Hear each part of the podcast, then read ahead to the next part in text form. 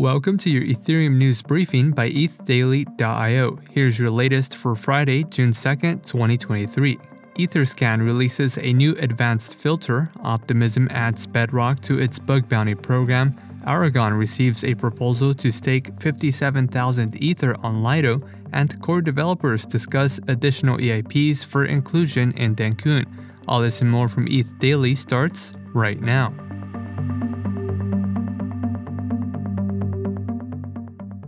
Etherscan released a beta version of a new advanced filter that introduces refined search results. Users can now filter by specific criteria, including transaction types, function names, transaction age, amounts, assets, and to and from addresses. Researchers can use advanced filters to analyze various transactions within a single view. Up to five advanced filters can also be saved for users with an Etherscan account. Etherscan attempts to query data from the latest blocks for filtered searches. The beta release does not yet support filters for poor reputation tokens, ignore list tokens, and failed transactions. The OP Bedrock upgrade is now included in Optimism's bug bounty program on Immunefi, Optimism is offering up to $2 million for critical severity issues that result in theft, freezing, or loss of user funds. High severity bug reports are also allocated a $50,000 reward.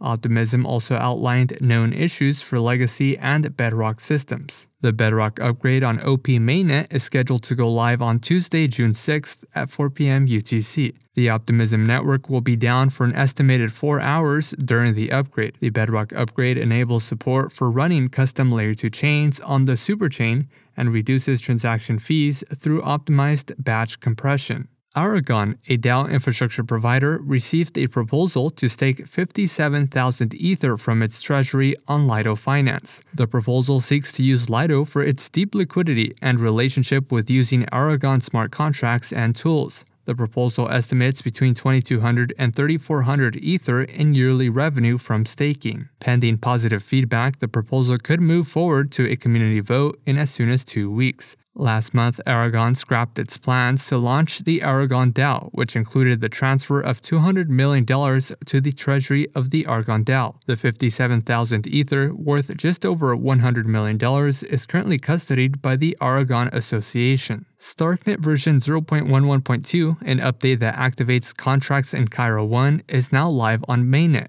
Starknet is currently in a transition period where developers are required to migrate contracts from Cairo 0 to Cairo 1. Currently, contracts can be deployed in either Cairo 0 or Cairo 1 but only Cairo 1 contracts will be supported after a network regenesis later this year. Nethermind also released Juno version 0.3.1 of its Starknet full node client. Starknet version 0.12, the next upgrade set to improve transaction speeds, will be released later this month. Starknet is a layer 2 network powered by ZK Rollup and uses its own native programming language known as Cairo. And lastly, core developers plan to build EIPs 4788, 7044, and 7045 into the Dencun upgrade. EIP 4788 exposes beacon chain roots in the EVM to enable access to information on the consensus layer. EIP 7044 seeks to lock the voluntary exit signature domain on Capella for perpetual validity and EIP 7045 increases the maximum attestation inclusion slot in an effort to improve security. EIP 6988, which aims to prevent a slashed validator from being elected as a block proposer, is also under discussion. Only three EIPs have been formally confirmed for the Dencun upgrade, including EIP 4844, EIP 1153, and EIP 6780. This has been a roundup of today's top news stories from ETH Daily. You can support this podcast by subscribing and following us on Twitter at ETH Daily. Also, subscribe to our newsletter at ethdaily.io. Thanks for listening. We'll see you tomorrow.